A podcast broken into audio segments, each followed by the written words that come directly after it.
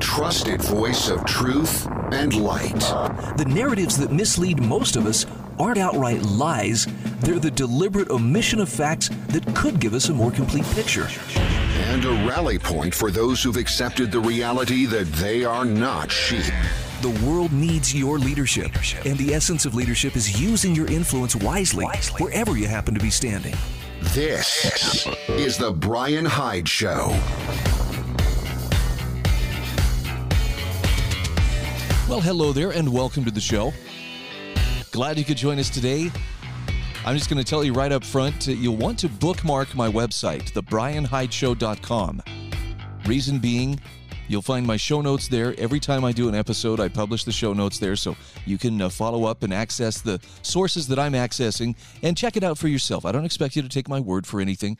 And uh, frankly, I don't always have time to get to all the different uh, articles and stories and things I've pulled together for, you know, a given hour. So there, there are some bonus features for those who want to log on to the bryanhydeshow.com. You'll also find, of course, uh, a, a, little uh, homage to my sponsors, including Landmark Risk Management and Insurance, as well as Monticello College. I hope you'll take the time to click on those links, give them some feedback, let them know, hey, I heard about you, heard about you through Bryan's show, and let them know their message is re- reaching your ears. Well, I hope you're doing well. It's uh, it's still early in February, but uh, there's a lot taking place. So much so that it, uh, there's a degree of difficulty right now in in trying to pick what are the most important things that I could be sharing with you. I think this is uh, what the military refers to as a target-rich environment. There's a lot of stuff. Most of it's pretty relevant, um, and so it's just a matter now of okay, what shall we talk about? I have a little rule of thumb that I like to use in selecting topics in that I, at the end of the day or at the end of the hour of the, the program, you know, at the end of each episode, I would love for you to be more sure about who you are and what you stand for then I want you to be sure about, boy, I'm mad about that person and I hate them and I hate this and I'm angry about that.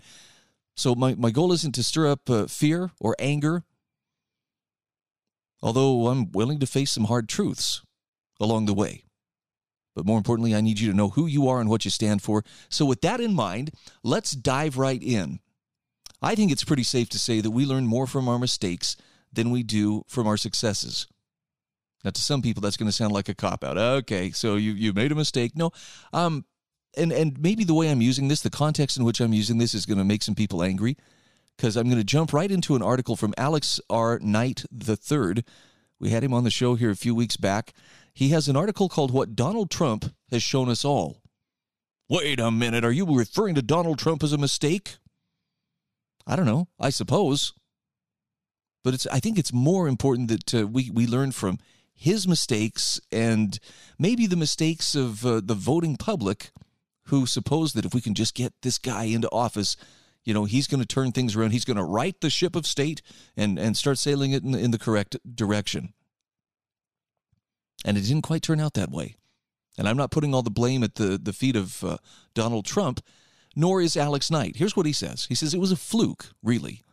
A case of the enemy having their guard down that enabled Donald J. Trump to navigate his way to presidential victory in 2016 to begin with.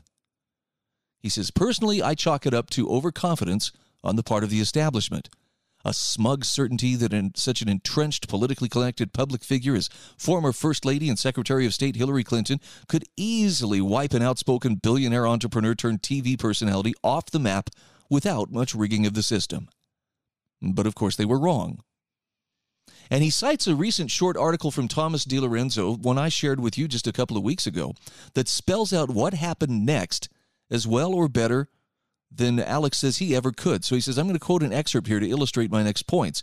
And it begins with statements made at Trump's inauguration, January 20th, 2017. Do you remember these quotes? Quote, We are transferring power from Washington, D.C., and giving it back to you, the American people. He also said a small group in our nation's capital has reaped the rewards of government while the people have borne the cost. And Washington flourished but the people did not share in its wealth. And the establishment protected itself, but not the citizens of our country. Now, Thomas DiLorenzo pointed out he said this surrounded by the entire Washington establishment on Inauguration Day. You wonder where that, uh, that deep, deep hatred for Trump comes from? That's it. DiLorenzo says that's why they spent every waking hour of every day for the past four years spewing vitriolic hate at Trump and his supporters. It doesn't matter if he didn't achieve the power of, or the transfer rather, of power to the people. Merely saying such a thing in public was enough to ignite the everlasting hatred of the hordes of serpentine peons and psychopaths who populate the Washington swamp. The political parasites, for the first time since Out of Mind, were finally saddled with a president who was not one of them who wasn't playing on their team, who had run for office in the first place, not for his own self emolument or to advance the interests of banking cartels and foreign governments, but to, quote, save America. And Alex Knight says, You hurl as many rocks as you, at that as you will from a purist libertarian standpoint. Harp about Trump's obvious ego and narcissism. It still doesn't erase the fact that he was the first American president since at least JFK, and we all know what happened to him, to come to the Oval Office deciding not to play ball with the status quo. Now, he's clear on this. Alex Knight says Trump was and is no large scale liberator, no voluntarist, no market anarchist, no Ron Paul on a dose of loud and defiant steroids.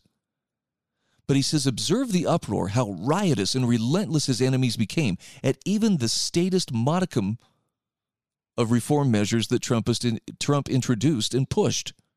America first. No more kowtowing to communist China. No more footing of NATO's military bills.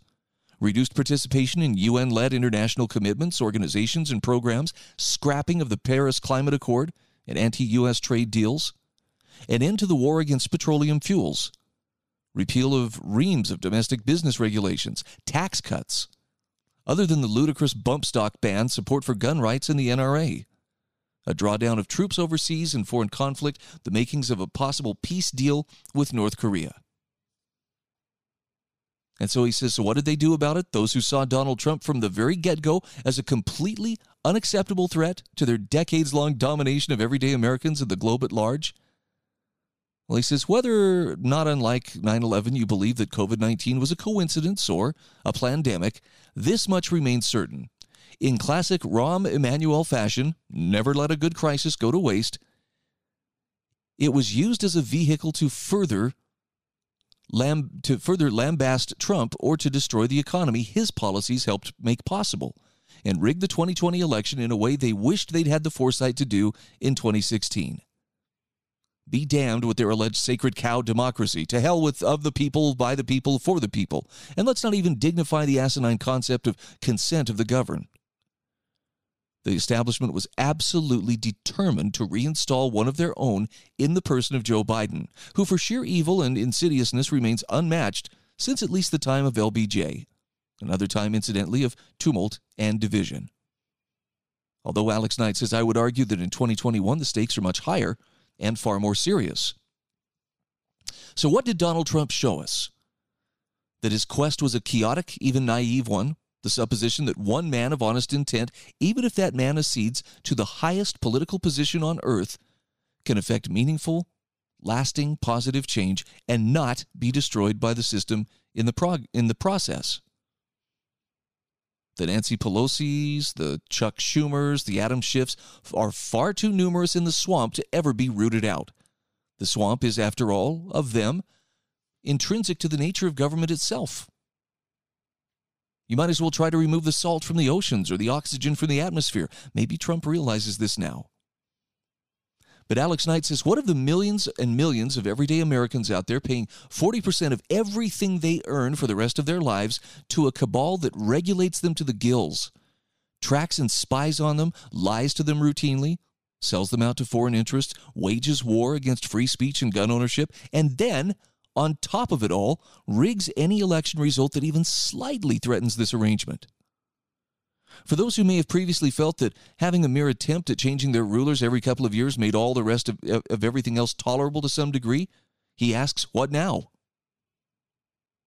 Now, Alex Knight says many no doubt are thinking violent revolution is inevitable, since obviously even peaceful facsimiles of revolution have been rendered impossible. The system is now openly, unabashedly nothing but a sham. And he says, I can't predict what the future holds except to say it isn't looking good. Not from any rational metric, and it only promises to get worse, rapidly even. He says the American people could, on the other hand, abandon the idea of government altogether. I actually kind of like his take here. It would deprive those sadistic parasites of their power and influence once and for all. We'd be free. That would actually drain the swamp. Finally, after thousands of years of playing these stupid, pointless games over and over and over ad infinitum. But he ends with a little tongue in cheek poke and says, I've never been real good at holding my breath anyway. I'll have a link to this in the show notes. Lots of other great stuff at everythingvoluntary.com. That's where I got this article.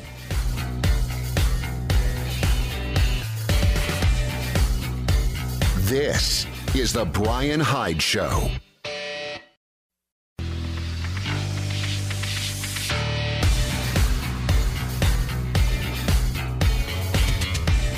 This is The Bryan Hyde Show. Hey, welcome back to the show. You know, if you are a, a uh, business owner, you have to wear a lot of hats. You have to develop expertise in a lot of areas that you probably wouldn't have otherwise. One of those areas is you've got to be a commercial insurance specialist. So you don't have time to drop your drop everything and run to school or you know get trained on being a, a commercial insurance specialist. Why don't you reach out to my friends at uh, Landmark Risk Management and Insurance? There's a handy little contact link right there at the bottom of today's show notes at thebryanhydeshow.com. Talk to my friend Steve Burgess and his amazing team. Their job, plain and simple, is to be the insurance experts to help you, insofar as you can, be the insurance expert for what you need for your business. Look, they're really good at what they do. They're very conscientious, and they are they are definitely a team you would want to have on your side. Hit them up if that's if you're looking for some commercial insurance or you're just looking for advice about what you currently have. Talk to my friends at Landmark Risk Management and Insurance. So when it comes to finding things to talk about on a day-to-day basis, I mentioned in the last segment, there's there's way more than I can possibly fit into, you know, a, a two-hour broadcast and podcast on a daily basis. I, I, I have to leave a lot of stuff aside. One thing that I do, and this is not to irritate you or to otherwise, you know, make you uncomfortable, I like to seek out different voices who are coming at this from a totally different angle than I am. Caitlin Johnstone is one of those voices. I mean, I, I can't tell you exactly where she falls on the political spectrum. I'm guessing it's somewhere pretty far to the left of me, but doggone it, this girl makes sense on a lot of things. And and I point this out. This is this is not to demonstrate how open-minded I am, but I, I think we forget sometimes you can obtain truth from pretty much any source. And that includes people who maybe don't line up with you ideologically. I think I think we rely on this way too much. You know, thinking, well, you know, they got to check all the right boxes, and I like this person except for this or except for that. It's okay to disagree. And sometimes you find those areas where you have common ground, they, that's really solid. That's where you should be building your alliances. Well, Caitlin Johnstone, I, I receive her emails on a regular basis. Has uh, she has a feature that she calls "Notes from the Edge of the na- of the uh, Narrative Matrix," and this is just kind of like random observations on the passing scene, little snippets, easily digestible. Thought I'd share a few of those with you, just because I, I wanted you to to see through the eyes of someone who's who's not coming from it uh, coming at it from my point of view you know from a uh, I don't even know what I would call myself classical liberal limited government you know religious point of view she nonetheless has a really good take one that's worth considering. This is uh, when she talks about uh, she's talking about the, the black lives matter protests and, and the black lives matter movement and I bring this up because I, maybe you saw in, in with all the bizarre stuff going on around us, one of the most bizarre headlines: Black Lives Matter has been nominated for a no, for the Nobel Peace Prize. And I just, you know, I, I think back to when Barack Obama got his uh, Nobel Peace Prize, and I think, okay, there's another system that's just rigged. I think he ordered more drone strikes and had uh, had more uh, military engagement going on under him. Very interventionist, but by gosh, Here's your Nobel Peace Prize. And somebody who was, was in a very good mood uh, within a few days of that actually, you know, put up free Nobel Peace Prize with oil change, you know, on their uh, garage uh, marquee. Pretty funny stuff. Here's what Caitlin Johnstone says. She says, Remember when Americans shook the earth with massive protests, demanding an end to the police state? And the entire liberal establishment just kept saying, I hear you. I agree with you. And then did absolutely nothing to even reduce police brutality? Well, she says it's important to remember such lessons. People would ask her, Why are you supporting Black Lives Matter, Caitlin? Don't you see all the corporations and corporate Dems support it? Why would they do that if it didn't serve them? And here's her explanation. She says, This is why they did it. Empty words of support can defuse a situation far easier than opposition. Imagine if all the plutocrats, pundits, and politicians had just yelled at the BLM protesters and admonished them to stop. It would only have turned people against them with far more aggression, and it would have exposed the fact that they are the enemy. She says it's much more effective to say, I hear you, I agree with you, with no intention of taking any real action. And she says, really, this is all institutions like the Democratic Party do or exist to do defuse left populism and crush grassroots activism, not with opposition, but with empty words of agreement that have no intention of action behind them. They're just a bottomless pit that tricks people into pouring their energy into it, thereby stopping all leftward movement. That's an interesting take. Interesting. A kid who doesn't want to clean their room, she says, will tell their parents, No, I don't want to.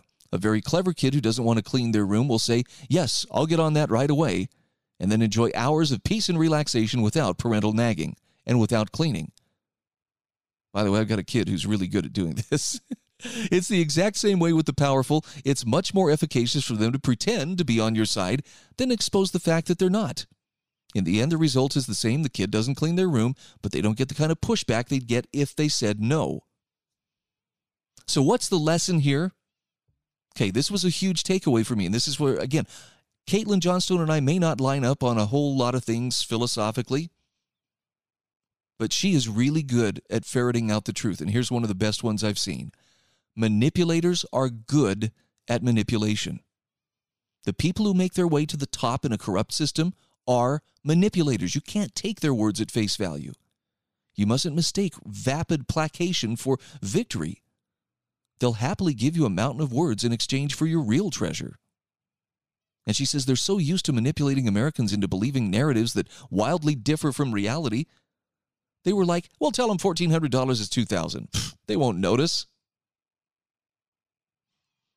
So she says that uh, the world would be greatly improved if Americans became far more powerful and their government slash military slash media became far less powerful. I should probably point out here, Caitlin hails from uh, Australia, so she's writing this as an Aussie rather than, than an American. She talks about uh, Yemen alone being a sufficient argument for the dismantling of the entire U.S. centralized power alliance.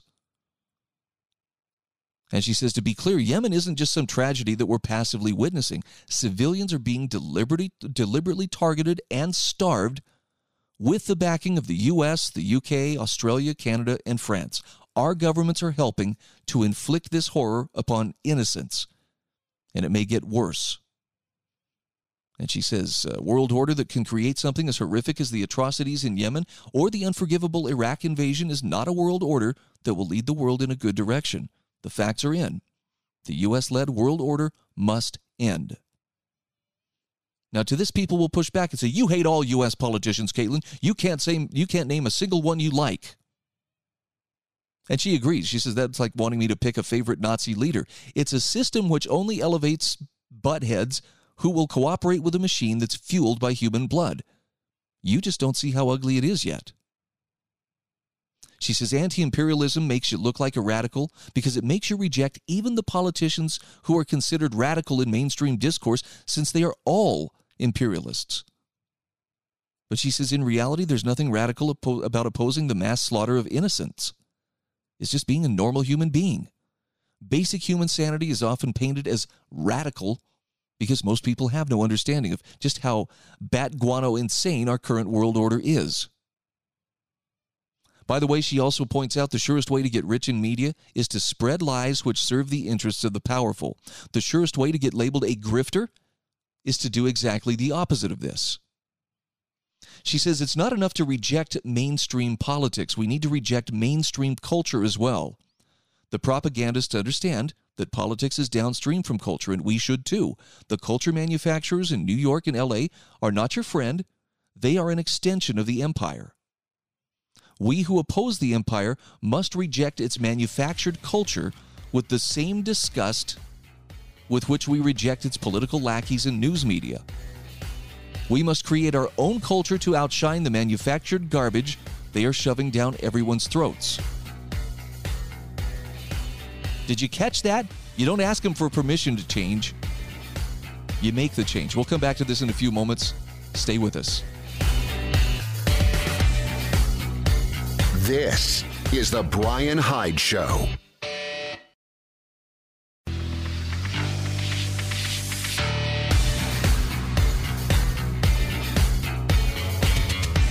This is The Bryan Hyde Show. Hey, welcome back to the show. I have been sharing with you a, a little uh, collection of thoughts from Caitlin Johnstone. I get her emails on a pretty regular basis.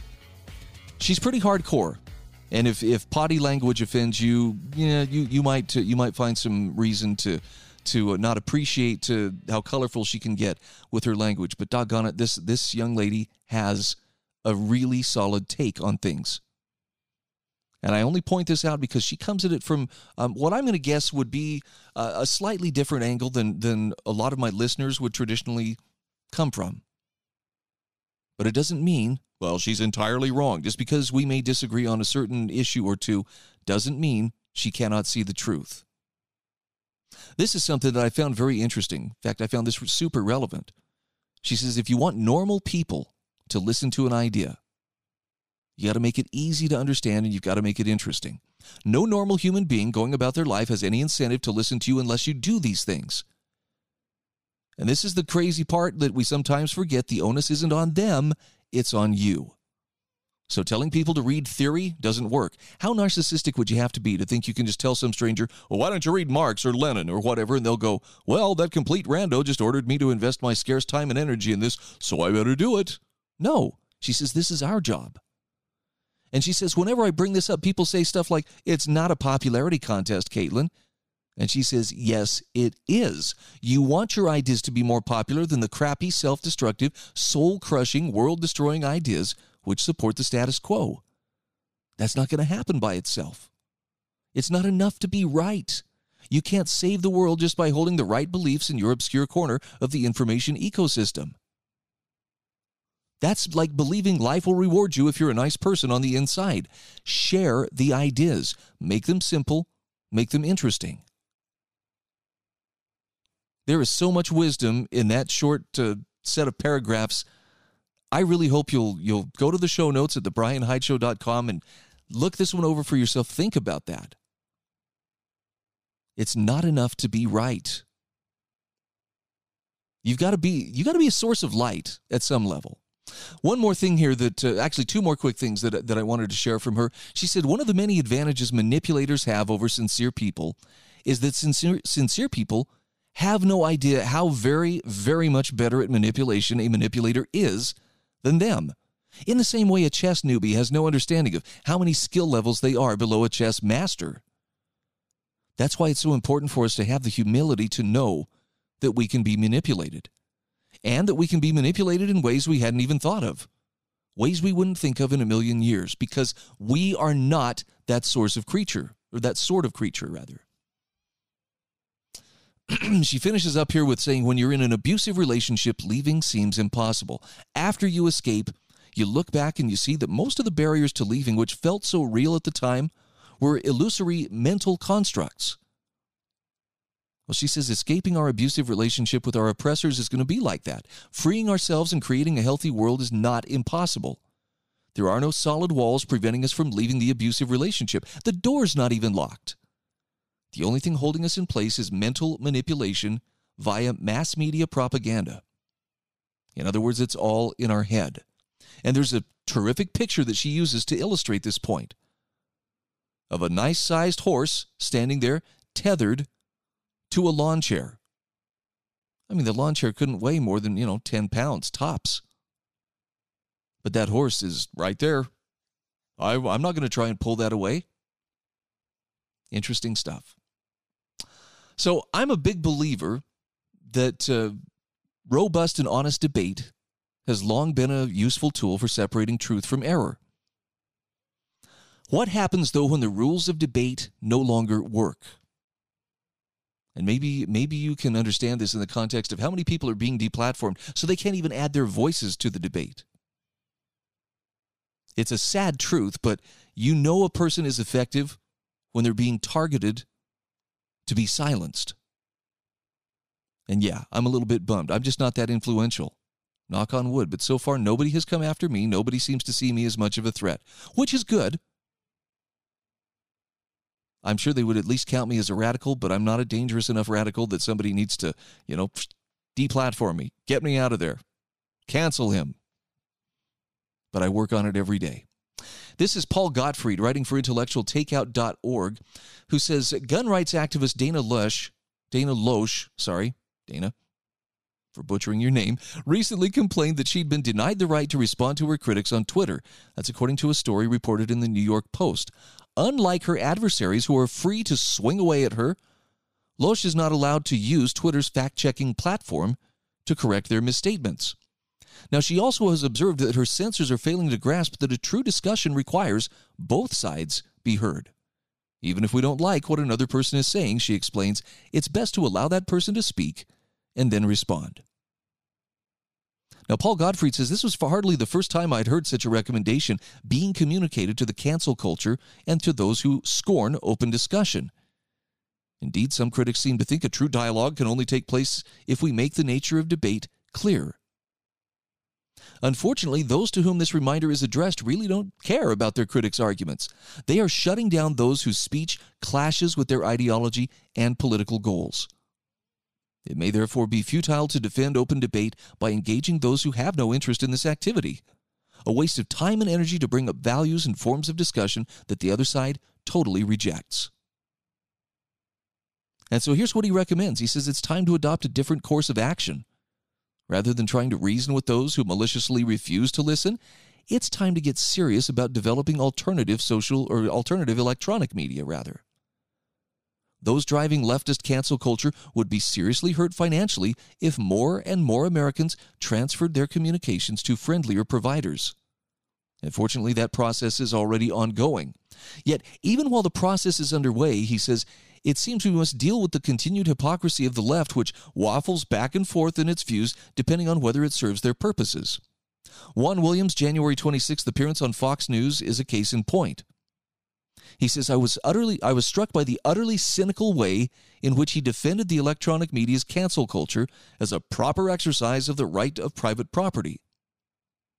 As Williams had been among the numerous progressives who wanted to criminalize the refusal of a Christian baker in Colorado to provide a cake for a gay wedding.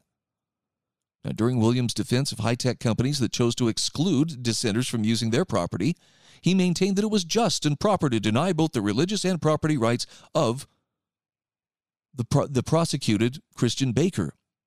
So, gay rights trump other rights for Williams, for he contemptuously dismissed concerns about both the property and religious rights of the baker. The defender of big tech, the defenders rather of big tech's sacred property rights were also conspicuous among those who wanted to mandate transgendered restroom facilities in stores and buildings a few years back. Such an action would have been an obvious, colossal violation of property rights, which would have been carried out in the name of LGBT activism. Other egregious state promoted attempts to trample on property rights have also been embraced by defenders of electronic media giants.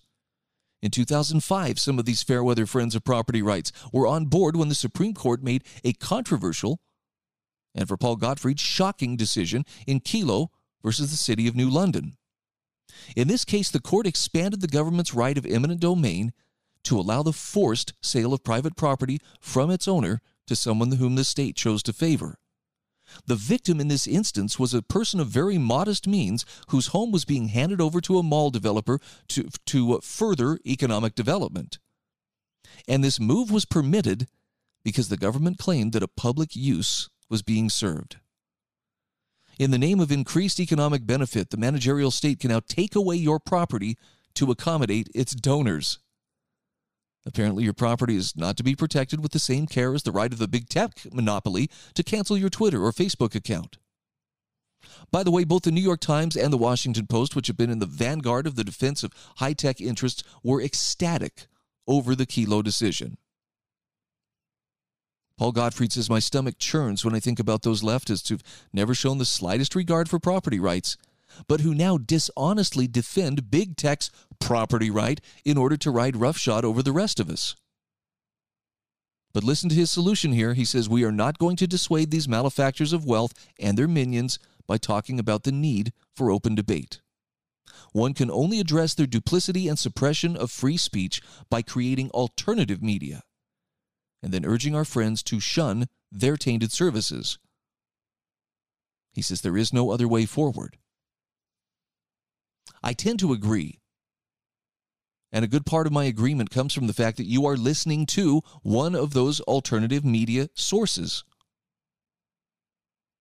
Wherever you are catching this program, you are catching it in, in, a, in a platform that is not subject to the whims of you know the the few social or the few big tech you know social media justice giants so i would urge you when you encounter alternative media like this if it provides value to you and only if i would say get behind it tell your friends about it if you can offer some financial support do so point us to uh, advertisers point us to sponsors people who would, would likewise help make this possible it can be done. This is The Bryan Hyde Show.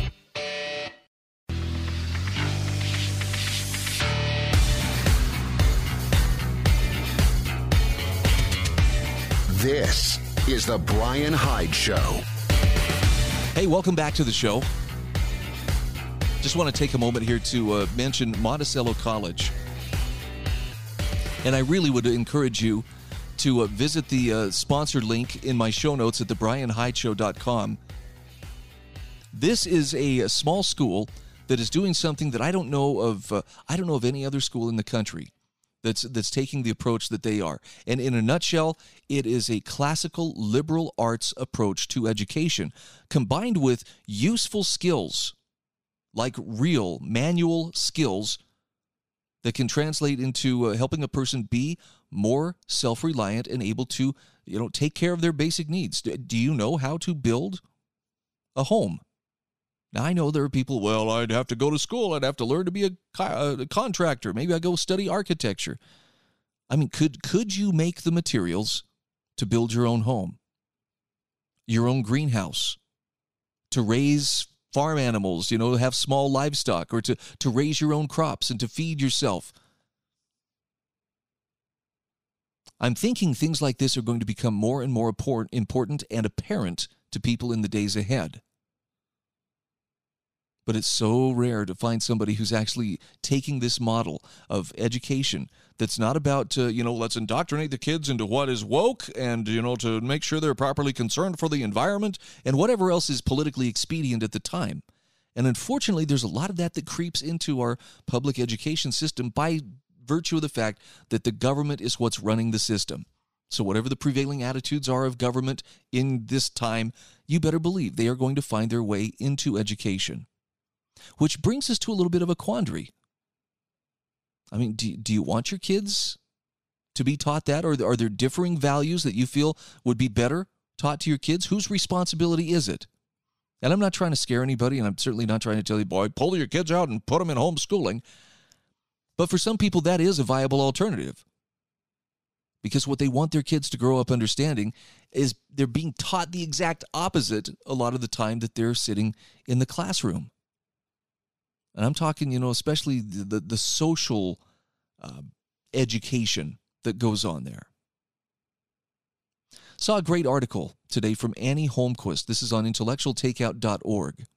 Teaching children to be unbiased is impossible. So if people say, well, you just want your kids at home so you can indoctrinate them. Yes, as opposed to having strangers do it for me while I go work. Ah, I don't know. You know, Uh, they, whose kids are they anyway? Well, here's how here's how Annie approaches the problem. She says a comic from NPR caught my eye the other day, promising to tell parents how to raise informed, active citizens. The scrawled images and text stressed the importance of civics and made several recommendations on how parents can work instruction of this topic into everyday life. The suggestions range from using fun and games to talking at the dinner table to walks on city streets. Teach your children the fine art of tolerant disagreement. Get involved in your community, the comic encouraged. The comic also told parents not to gloss over the difficult parts of our nation's past, claiming that presenting kids with an honest version of history will connect them with facts and prevent them from feeling alienated when they learn the less than rosy truth. As she says, given the source, astute observers would immediately suspect NPR would prefer parents instill their children with a progressive mindset. Yet she says, suppose we give NPR the benefit of the doubt for a moment and we take those, per, those points at a surface level. Is it possible to pass along neutral principles to children devoid of bias or personal viewpoints? Hardly. Now, Annie Holmquist points out here bias is frowned upon today and evidence of bias in its wrong form may even get one canceled in polite society. Yet the fact is, everyone is biased. Liberal, conservative, atheist, Christian. This fact, however, should not make us retreat into a neutral void of nothingness, unwilling to influence or train our children in certain directions. Doing so is not only unlawful, but also impossible, argued American theologian Robert Louis Dabney. It's both the privilege and the duty of parents, writes Dabney in his 19th century essay, Parental Responsibilities, to impose the principles and the creed which he has sincerely adopted as the truth for himself upon the spirit of his child. Here's what he says quote, Some men, it is known, vainly prate of a supposed obligation to leave the minds of their children independent and unbiased until they are mature enough to judge and choose for themselves. But a moment's thought shows that this is unlawful as impossible. No man can avoid impressing his own practical principles on his child. If he refrains from words, he does it inevitably by his example. End quote. Now, Annie Holmquist says reading these words raises serious questions for parents specifically and for responsible adults in general. For starters, she says, can we honestly say we even have principles and a creed to pass along to the next generation? In an age where truth is relative, it's easy to drift back and forth upon the tides of popular opinion. Such lack of conviction denudes us of a purpose and a cause to fight for, passing along to children only the example of a meaningless life. Yet, what if one does have his principles and creeds established in his own mind? Is it okay to pass those along to one's children? Is it not better for them to be open to many sources, to choose their own way? Well, she says Dabney again has an answer to these questions suggesting that if we don't do the influencing, someone else will. Someone whose mindset may be directly opposed to our own. Quote The only way to prevent the dictation, as it has been stigmatized, is to banish the child absolutely from the parent's society and protection, and thus to be recreant to every duty of the parent. Again, if he could avoid every impress upon the soul of his child, others would not refrain. One thing is certain this young and plastic soul will take impress from some whither, if not from the appointed and heaven ordained hand of his parent. Then from some other irresponsible hand of man or evil angel. One might as well speak of immersing an open vessel in the ocean and having it remain empty as of having a youthful soul grow up in a society unbiased until it's qualified to elect its own creed most wisely. Wow. Oh, end quote, by the way. There are many voices, says Annie Holmquist, be they at school, in the media, our politicians and celebrities, which seek to influence our children. They want kids to adopt their own viewpoint, which more often than not is a position of atheistic Marxism ready to tear apart principles of traditional faith, family, and morality. If we want to preserve such principles, she says, then we must not only be well equipped to defend and practice them in our own lives, but we must also instill them thoroughly in the young hearts and minds hurtling toward adulthood.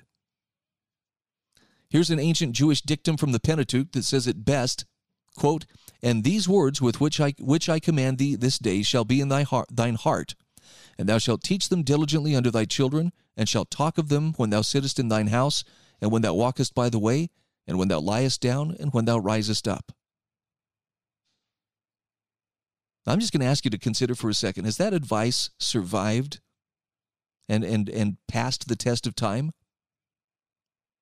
Because to me, that still makes sense, even though those words were, were uh, issued many, many, many years ago. And Annie Holmquist reminds us we've forgotten such practices in our day and age. Wouldn't we all be better off if we resurrected them? Now, I wish I could tell you, yes, you know, I've been a sterling example of this and never missed an opportunity to have these kinds of conversations with my kids. But the fact is, I did miss a lot of opportunities. Now, in spite of this, and probably solely due to my wife's supreme efforts, uh, my kids have grown up to be good people and are growing up to be good people. I'm very proud of who they are and what they're becoming. And I was a little bit late to the party, but I did learn the value of having these kinds of discussions with them and making sure that they know it's okay to disagree with what someone is, is teaching you. Now, there's a fine line, though. And, you know, I think this is going to be different for each person. Um, I haven't taught my kids to go out there and be activists. You know, you you defy at every uh, at every turn. I've definitely taught them to question a lot of things, and they do. And when when something kind of hinky comes up, you know, uh, my daughter was telling me about uh, her English teacher is trying to get the kids to write, and it's and it's pretty clear that the teacher's getting these kids to write about things from a very progressive point of view. And I think, man, when I was 12 years old, I don't think I would have picked up on that course, I had a little bit different focus in life. When I was 12 years old, I was just like, when are we going to go pheasant hunting? When can I go out and go fishing? I was, you know, looking out the window, daydreaming more often than not. My grades, by the way, reflected that. But I'm happy that I have a 12 year old daughter who can recognize when someone is trying to steer her in a particular direction. And thankfully, she's got her mom's stubbornness, so they've, they've got their work cut out for them. So here's my best advice for you. Are you looking to, to make a difference? Are you looking to move the needle in a positive direction? Start with the people around you. Start with your example. What does the way you live your life teach the people around you about what matters most to you? If you want to have impact, trust me, you're having impact. Now we just want to have the right kind of impact.